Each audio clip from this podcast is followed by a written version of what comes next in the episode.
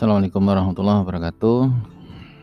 Uh, ketemu kembali ya, uh, sahabatku semuanya. Pada kali kesempatan kali ini saya ingin menyambung lagi di suaraku sebelumnya uh, terkait dengan pendapat atau opini tentang bagaimana sih memajukan rumah belajar. Kalau di kesempatan pertama kemarin saya sampaikan dua hal ya uh, pendapat saya bagaimana me, memajukan rumah belajar, bagaimana mempercepat uh, kemajuan rumah belajar. Di sisi uh, yang kemarin saya soroti adalah pada aspek bagaimana kita memenuhi konten ya, memenuhi konten yang kita semua sudah tahu bahwa memang masih banyak yang kurang dari sisi konten uh, sumber belajarnya, terutama di SMK seperti itu. Uh, kemarin sudah saya sampaikan dua hal, jadi pendapat saya untuk bisa mempercepat proses uh, kemajuan itu dari sisi uh, sumber belajar adalah yang pertama bagaimana kita merangkul ya mengajak semua komponen di Indonesia itu ada banyak organisasi, banyak lembaga yang memang dekat dengan pendidikan. Kemarin saya contohkan adalah PM4TK. Nah, mereka punya pasti punya spesialisasi ya. Ada mereka pasti uh, sebagai pusat pelatihan dan tentu saja mereka ahlinya di bidang itu. Tentu saja pasti mereka juga banyak materi-materi video-video pembelajaran.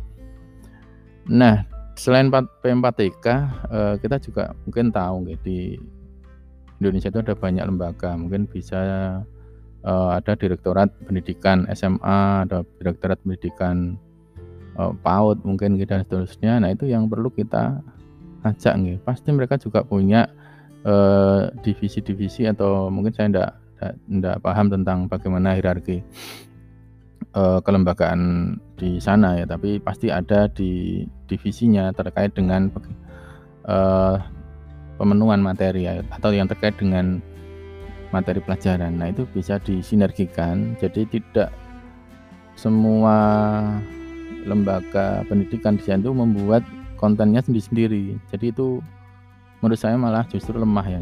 Jadi seperti semboyan kita dulu itu bersatu kita teguh, bercerai kita runtuh. Jadi kalau kita e, menyatukan ini semua apa namanya semua sumber daya ini yang memang itu sama kenapa nggak dijadikan satu pasti tetap seperti yang di Pusdatin lakukan itu e, saya e, me, apa namanya setuju untuk terus dilakukan yaitu adanya QC ya quality control. Jadi tidak semua yang diusulkan atau dimasukkan itu adalah di akan ditayangkan atau ditampilkan di rumah belajar. Tetapi untuk mempercepat prosesnya. Nah itu mungkin perlu dukungan dari semua uh, pihak ya. Jadi tidak hanya dari bapak ibu guru dari dari bapak ibu guru uh, bisa jadi mungkin uh, bukannya apa namanya bukannya pesimis tapi uh, mungkin agak lama. Jadi agak lama. Jadi butuh ada dorongan dari gerbong-gerbong uh, yang besar itu sehingga bisa menarik semua eh, apa namanya penumpangnya ya di masing-masing gerbong itu tadi. Kemudian di sisi lain ya teman-teman saya ingin berpendapat bahwasanya eh, cara ya caranya untuk bisa apa namanya tidak tumpang tindih ya. Jadi kemarin saya sempat baca iklannya uh, saya kurang apa agak lupa ya itu. Ada sayembara 1000 video. Kemudian saya baca uh, saya baca panduannya. Nah itu luar biasa ya. Itu menurut saya itu solusi ya. Jadi uh, sayembara membuat video tetapi kerangkanya atau video apa saja yang dibuat itu sudah ditentukan oleh panitianya. Nah ini yang menurut saya ini langkah yang tepat ya langkah yang luar biasa. Jadi Eh, guru-guru di Indonesia itu bisa uh, membuatnya itu terarah ya diarahkan oleh uh, panitianya itu tadi. Nah ini menjadi salah satu solusi sebenarnya yang bisa di, dilakukan juga.